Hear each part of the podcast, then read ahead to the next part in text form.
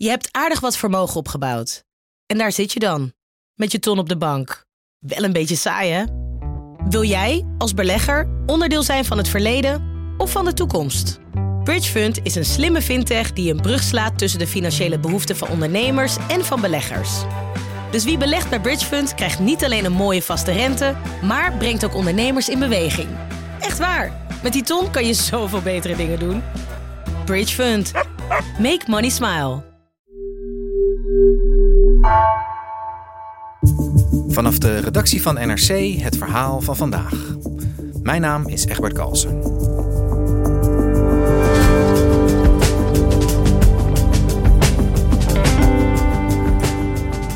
Vandaag is een cruciale dag voor de pensioenen van alle Nederlanders. De Eerste Kamer stemt over de nieuwe pensioenwet. Daarmee komt een einde aan het huidige 70 jaar oude stelsel, vertelt verslaggever Christian Pelgrim. Hij ziet dat zelfs na jaren verhitte discussie de toekomst van de pensioenen nog steeds onzeker is.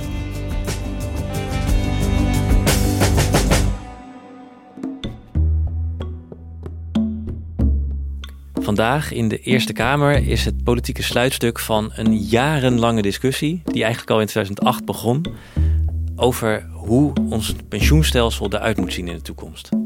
Het gaat over de allergrootste verandering van onze pensioenen sinds die in de jaren 50 zo bedacht zijn met de pensioenfondsen.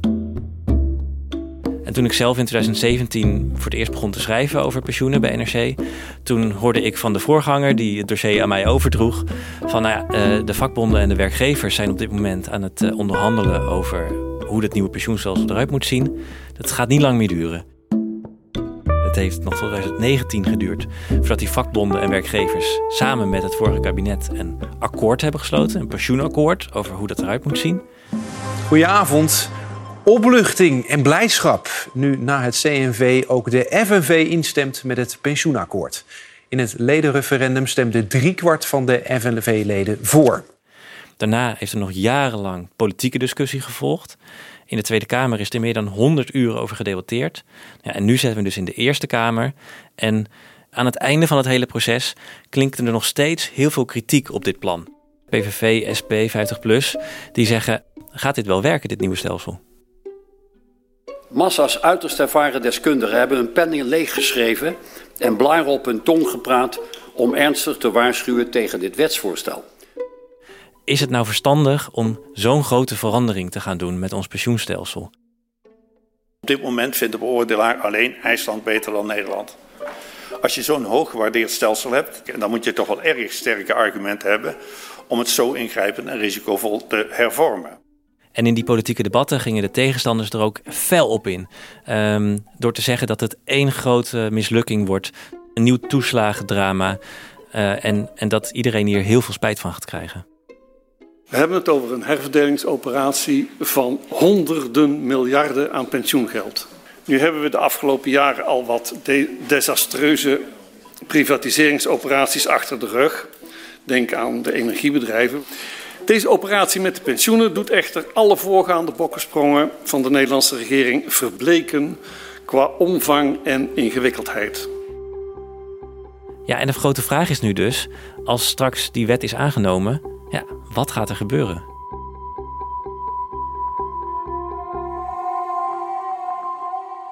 Christian, je moet ons denk ik heel even helpen. Het Nederlands pensioenstelsel, daarvan zegt iedereen altijd... het is het beste van de wereld. Wat was ook alweer de reden dat dat toch anders moest? Ja, nou de, de reden dat het eh, het beste van de wereld wordt genoemd... heeft ook iets te maken met de pensioenstelsels in andere landen... Um, waar het over het algemeen veel slechter is. Meestal is het zo dat in een bepaald land er of werknemers en werkgevers samen sparen voor hun uh, pensioen van later... of het is zo dat de huidige gepensioneerden eh, dat hun uitkeringen betaald wordt door de werkenden van nu. Vaak hebben ze één van beide.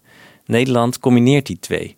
En uh, dat is de reden dat in, in een internationale ranglijst, die, zijn, die een adviesbureau Mercer elk jaar maakt, dat Nederland daar eigenlijk bijna elk jaar op één staat. Toevallig de laatste keer net iets verstoten door IJsland, maar um, eigenlijk altijd wel op één of twee. Ja, dus Nederland heeft die unieke combinatie van, van de AOW, hè, het, het overheidsgefinancierde ja. pensioen, en, en uh, het aanvullende pensioen, waar de werkgevers en werknemers uh, verantwoordelijk voor zijn. Maar dat werkt niet meer. Nou ja, die combinatie, daar is iedereen nog steeds, staat iedereen helemaal achter. Maar hoe dat deel dat de werkgevers en de werknemers samen uh, oplossen, hoe dat in elkaar zit, daar is eigenlijk al sinds de financiële crisis van 2008 heel veel discussie over. En wordt, wordt daarover gezegd, ja, dat, dat werkt niet meer zo goed. Um, en er zijn een paar redenen voor. Want nu is het zo dat bij het sparen jouw uitkering in de verre toekomst, die staat centraal.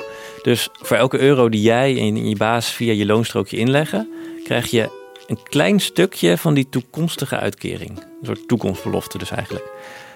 Daarna moet het pensioenfonds ervoor zorgen dat het al die beloften zo kan waarmaken met geld in het hier en nu. En dat er genoeg opzij wordt gelegd voor jou voor later. En doordat we in het stelsel ook van die beloftes doen voor de verre toekomst, moeten fondsen ook voorzichtig zijn. Dat betekent dat ze grote financiële reserves moeten aanleggen, zodat ze een beetje tegen een stootje kunnen. Maar de afgelopen decennia lukte dat vaak niet. Um, dus dan moesten de uitkeringen weer verlaagd worden of uh, dat dreigde steeds. En dat heeft alleen maar tot wantrouwen geleid. Dat gepensioneerden ook dachten, ja, uh, het lijkt goed te gaan met de economie. En toch merk ik daar niks van in mijn portemonnee. Ja, iedereen gaat erop vooruit behalve de gepensioneerden. Precies. Ja. En er werd ook gezegd dat het oude pensioenstelsel niet goed genoeg meer aansluit bij de arbeidsmarkt. En dat het in de jaren 50 bedacht is voor mensen die uh, lang bij dezelfde werkgever werken, of in ieder geval in dezelfde sector. En er wordt dan gezegd, ja, op dit moment zitten zoveel ingewikkelde vormen van herverdeling in dat stelsel. En dat werkt niet zo lekker als jij in je leven veel verschillende banen in verschillende sectoren hebt. Ja, dus, dus wantrouwen bij jong en oud hè, over het huidige stelsel en een veranderende arbeidsmarkt. Dat, dat is zeg maar een beetje het failliet van het oude stelsel, zou je misschien wel kunnen zeggen. Wat hebben ze daarop bedacht? Wat is de kern van de nieuwe systematiek die er moet gaan komen? Er zijn twee grote veranderingen. Uh, het is zo dat nu pensioenfondsen allemaal één grote pensioenpot hebben. Um, om maar die toekomstbeloftes van iedereen te garanderen. En straks heeft iedereen zijn eigen persoonlijke pensioenpotje. waarin je kunt zien hoeveel geld er voor jou is weggelegd. En daarnaast hoeven fondsen ook niet meer die grote financiële reserves aan te leggen. En, en, en welk probleem lost dat dan precies op? De hoop is vooral dat op het moment dat er geen toekomstbeloftes meer gedaan worden, dat die beloftes ook niet verbroken kunnen worden. Um, dus dat dat meer vertrouwen oplevert. Het is niet een grote anonieme pot en ik moet maar zien wat er voor mij overblijft. Nee, dit is wat er op dit moment in mijn potje gebeurt interessante gedachte dat als je geen beloftes doet, je ze ook niet kan breken en dat iedereen daar blij van wordt. Um, we komen uit het huidige stelsel. Die beloftes die zitten er nu nog wel in. Uh, ik, ik, en jij denk ik ook zitten, zitten ook bij een pensioenfonds. Dezelfde, ja. Ja, bij ons eigen pensioenfonds van NRC. Um, ehm, er zijn ons beloftes gedaan de afgelopen jaren. Die staan altijd keurig in ons overzicht. Wat, wat gaat dat nou concreet betekenen voor, voor mijzelf bijvoorbeeld? Nou ja, voor jouzelf bijvoorbeeld. Mag ik vragen hoe oud jij bent? 49 ben ik. Ja, dat, daar ga je al. Nou, dan zit je wel in, in een risicogroep. Um, en dat heeft te maken met een andere verandering die ik nog niet genoemd heb. Er zit in het stelsel nu ook een soort verkapte subsidie van jong naar oud. En dat zit zo. Ik zelf ben een dertiger en voor elke euro die ik inleg uh, in het pensioensysteem, krijg ik dezelfde toekomstbelofte als iemand die in de 60 is. En dat, dat is eigenlijk gek, want uh, mijn euro kan veel langer renderen en is daardoor eigenlijk meer waard dan die euro van een zestiger. Omdat het in het pensioenstelsel nu, we doen alsof dat geen verschil is, subsidieer ik eigenlijk die zestiger. Nou ja, en, en jij zit dus in het midden van je loopbaan ongeveer. Je hebt uh, de eerste helft van je loopbaan, heb jij die verkapte subsidie betaald. Maar als wij straks overstappen op dat nieuwe stelsel, dan krijg jij die subsidie niet meer van de jongeren van dat moment. Nou, dat, dat gaat een gat opleveren. En daar is ook wel een oplossing voor bedacht. Um, dat er een compensatie moet komen voor dat gat. Maar nou, het is wel te hopen dat de economische omstandigheden meezitten en dat het fonds dat allemaal wel ja, voor elkaar weet te krijgen in alle gevallen. En dat is ook wel waar eh, vooral gepensioneerden zich zorgen over maken die nu al een bepaalde uitkering hebben. En die zeggen, ja, eh, dit is wat ik nu heb uh, en ik moet nog maar afwachten wat ik straks krijg. Dus die, die zorgen die zijn ook heel logisch. Ja. Maar in principe is die, wat is het, 1400 miljard zeg maar, die in onze totale pensioenpot zit, is genoeg om, om, om, als je dat allemaal individueel zou opknippen, om iedereen te geven waar die recht op heeft, zou ik maar zeggen. Ja, dat, daar lijkt het wel op. Maar goed, het, het blijft natuurlijk een model. Um, en het is vooral een hele complexe operatie om die pensioenpotten op te knippen in persoonlijke potjes. Dus er zijn toch echt wel bij voor- en tegenstanders zorgen over: gaat dat allemaal vlekkeloos verlopen?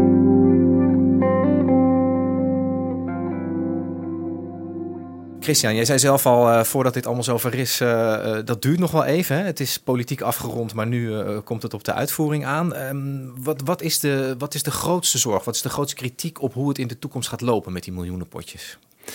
Nou, wat in de debatten veel voorbij is gekomen bij de tegenstanders van deze wet, dat zijn onder andere de SP, de PVV en 50PLUS. Die zeiden van ja, die operatie die is gewoon veel te complex. En dat opknippen van die grote potten in persoonlijke potjes, dat gaat alleen maar strijd opleveren tussen wie krijgt welk deel van de pot. Daar gaan fouten ontstaan. En um, ja, waarom is er eigenlijk voor gekozen? Waarom laat je niet gewoon lekker de boel de boel uh, en ga je alleen naar de toekomst toe bijvoorbeeld een, een, een verandering instellen? En het is ook nog zo dat partijen als 50PLUS en de SP, die, die zeggen ook, ja, dit is eigenlijk gewoon een opmaat met die persoonlijke potjes naar een compleet geïndividualiseerd stelsel. Uh, een beetje zoals in de Verenigde Staten, waar het gewoon ieder voor zich is en waar helemaal geen solidariteit meer uh, in zit. Alles rond deze wet leest als een chroniek van een aangekondigd uitvoeringsdrama. Voor mij, voor mijn fractie, is de wet toekomstpensioenen ook een betere benaming. De wet teleurstellend pensioen, de wet tegenvallend pensioen onthouden. En 50PLUS-senator Martin van Rooyen was eigenlijk het meest uh, zichtbaar in dat debat. En, en die ging echt uh, fel van leer tegen, tegen dit plan. Als dit stukje wetgeving een klein zeilbootje zou zijn, dat blijkbaar moeilijk op dreef komt, zitten we zo dadelijk met deze nieuwe pensioenwet op de Titanic. Met alle gevolgen van dien. Dus hij waarschuwt dat het echt helemaal misgaat. En, en zit er eigenlijk wat in die kritiek? Ik bedoel, hebben zij een punt als ze zeggen dat er veel fout gaat in de pensioenen? Nou, dat is wel heel lastig te voorspellen. En er zijn ook wel heel veel waarborgen in de wet voor opgenomen, waar ze wel dan even aan voorbij gaan. Maar het is wel zo dat bij pensioenfondsen op dit moment ook in hun administratie allerlei fouten zitten. Um, en de afgelopen jaren is wel gebleken dat er af en toe gewoon van die fouten naar boven komen. En dat, dat is wel echt een probleem. Um, want als straks die grote pensioenpot wordt opgeknipt in persoonlijke potjes, dan moet dat wel op basis van de juiste gegevens gebeuren. Want die gegevens die bepalen hoeveel ik krijg en hoeveel jij krijgt. Ja, als die data niet deugen, dan krijg ik misschien wel te veel en jij te weinig. Ja. Nou, ook daar uh, zijn weer allemaal afspraken over. Hè, dat pensioenfondsen nu een inhaalslag maken met uh, hun data op orde krijgen. Accountants die dat moeten checken. Maar het is wel heel veel uh, data met heel veel geld, 1400 miljard euro. Dus ja, er zijn ook bij voorstanders wel zorgen. Zelfs de verantwoordelijk minister Carole Schouten van de ChristenUnie, die zegt, ja, echt helemaal vlekkeloos zal het waarschijnlijk niet gaan verlopen. Laten we ook helder zijn, als deze wet zou worden aangenomen in deze Kamer, dan begint het allemaal pas. En die transitie die duurt een aantal jaren. Die tijd is dan ook echt nodig. Het, is, het is zo ontzettend ingewikkeld. Hè? Als ik jou zo hoor, dat hele debat over die verdeling van die gelden en wie daar allemaal bij betrokken zijn, of dat een beetje eerlijk uh, gaat gebeuren. Kan de gemiddelde uh, werknemer en de gemiddelde gepensioneerde, kan die het nog begrijpen op het moment dat het zeg maar, bij hem op de deurmat landt? Nou ja, het is het idee wel dat, dat in een redelijk begrijpelijke taal jij te zien krijgt van nou, dit is wat er nu ongeveer gereserveerd was voor jou en dit is wat het straks is. Um, maar wat er allemaal achter zit, en of dat dan ook allemaal eerlijk is uh, volgens jou, ja, dat is wel heel ingewikkeld om dat te gaan controleren. Want daar zitten wel ingewikkelde rekensommen achter. Ja, terwijl het hele idee ook was om het transparanter te maken, het hele stelsel. Ja, maar eigenlijk is er niemand die zegt dat, dat zo'n soort kapitaalgedekt pensioenstelsel heet dat dan, hè, waar mensen voor zichzelf sparen voor de toekomst. Dat kan eigenlijk nooit simpel. Dan heb je altijd te maken met hele ingewikkelde systematieken. Ja. Maar het idee is wel dat het transparanter wordt dat je ziet wat van jou is. En dat is in ieder geval waar iedereen zich aan vastklampt. Maar er is dus wel een angst dat bij veel mensen die zo'n brief op de mat zien komen en zien van nou, dit, uh, dit heb je nu en dat heb je straks, dat veel mensen toch zullen denken, ja, ik denk dat het niet eerlijk is. En dan massaal naar de rechter zullen stappen. En uh, de Raad voor de Rechtspraak, de koepelorganisatie van, uh, van de rechterlijke macht, die zegt daar ook bang voor te zijn. Gewoon omdat het, ja, elke werknemer in Nederland spaart voor pensioen. Je hebt hartstikke veel gepensioneerden. Als miljoenen mensen tegelijk zo'n beslissing krijgen en 1% gaat naar de rechter nou, dan heb je toch een behoorlijk, uh, behoorlijke druk ja, op die rechter. dat is niet te doen. Nee. nee. Hey, en, en er zijn dus nog veel zorgen en veel bezwaren. En ook wel wordt er terecht, denk ik, op een aantal grote risico's, met name in de uitvoering gewezen. Vandaag is de, is de stemming in de Eerste Kamer. Hoe, hoe gaat dat eruit zien, denk je? Wat gaat er gebeuren? Nou, het ziet er nu wel naar uit dat uh, de coalitiepartijen uh, ermee instemmen. En GroenLinks en de PvdA. En uh, de SGP zou ook nog mee kunnen gaan, want die was, stemde in de Tweede Kamer ook voor. En dan heb je bijna twee derde meerderheid die hier toch voor is. Dus dat is wel een hele, hele ruime meerderheid.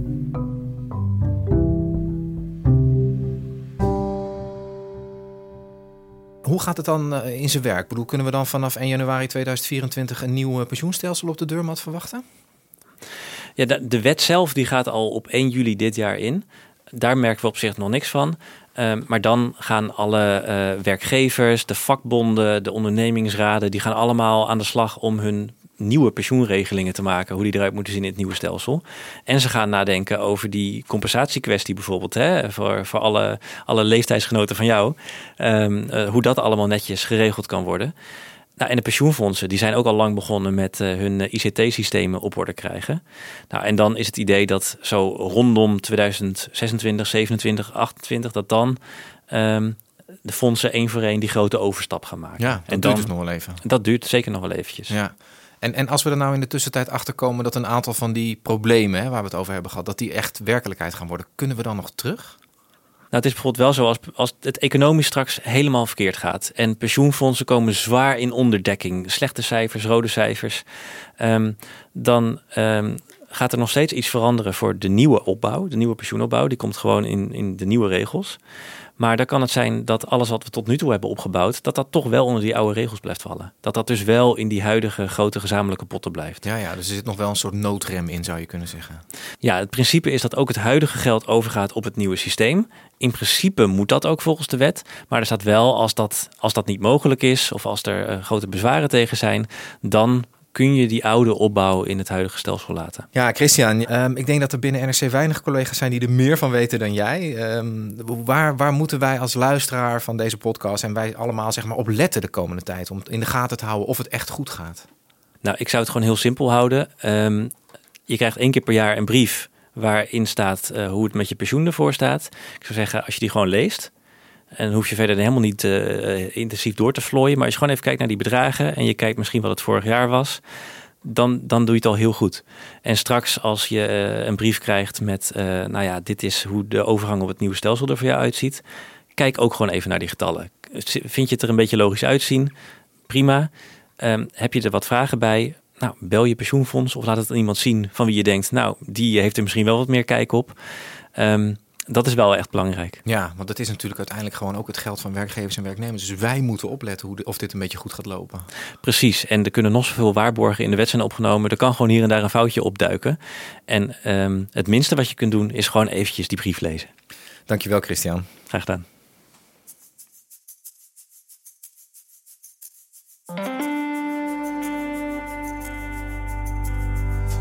Je luisterde naar vandaag, een podcast van NRC. Deze aflevering werd gemaakt door Esme Dirks, Ignaas Schoot en Stef Visjager. Coördinatie Henk Ruigrok van der Werven. Dit was vandaag. Morgen weer.